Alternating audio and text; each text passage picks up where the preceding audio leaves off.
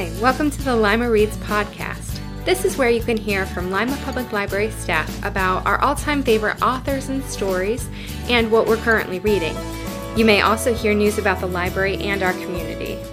Hi, this is Danny. No guest speaker today, just me, but that's alright. I'm so excited to tell you about two different books, um, and they're both the beginning of series.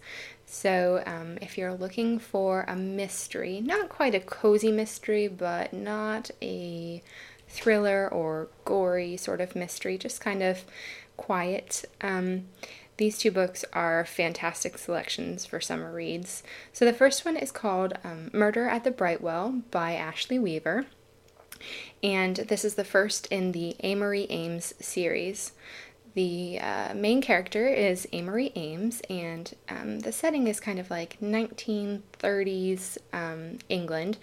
And this young woman has married a notorious playboy who's always in the newspapers with different women on his arm and never his wife.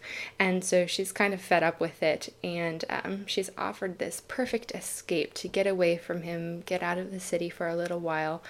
Um, her former fiance, whose name is Gil, has asked Amory to go to a hotel and help him convince his sister that the man that she wants to marry isn't quite right.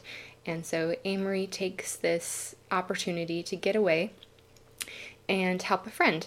And in that sort of helping her former fiance, she's sort of trying to make up her mind. Does she want to attempt to divorce her husband, who is a playboy, and go back to her safe former fiance?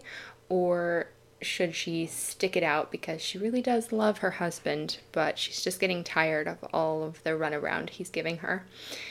But into all of this sort of emotional turmoil is a mystery. Um, the gentleman who Gil's sister was set to marry is killed, and Amory is thrust into trying to discover who the murderer is because Gil, her former fiance, is accused of the murder, but she just doesn't believe it's correct. And um, so, what I love about this story is that she's actually working with a police officer, and the police officer sort of um, acknowledges that Amory is able to get to certain clues that he's not privy to because she's in a social class that he's never going to be welcome in.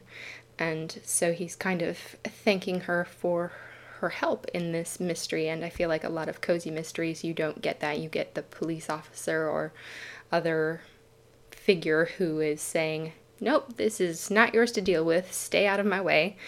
Um, so I really like that. But I also really love the character of Amory's husband. I when I initially started this book, I figured he would be this detestable character, completely over the top, and nobody would want to really get to know him. But throughout the story, you do, and I really found him to be a, a likable person, and I I like the resolution. I've read most of the series, what's out and available for the series, and I really, really enjoy it. But in picking up this story, which is kind of reminiscent for me of Agatha Christie novels, I then got turned on to another similar book. It's sort of similar, sort of not. Um, I think it's also got a tie in to Agatha Christie, um, but it's got a different time period. Um, this one is called This Side of Murder by Anna Lee Huber, and it's set in the uh, late 1940s, just after World War II. And the main character, her name is Verity, and she has just lost her husband in the war effort. Um, and she played a part in the war effort that her husband was unaware of.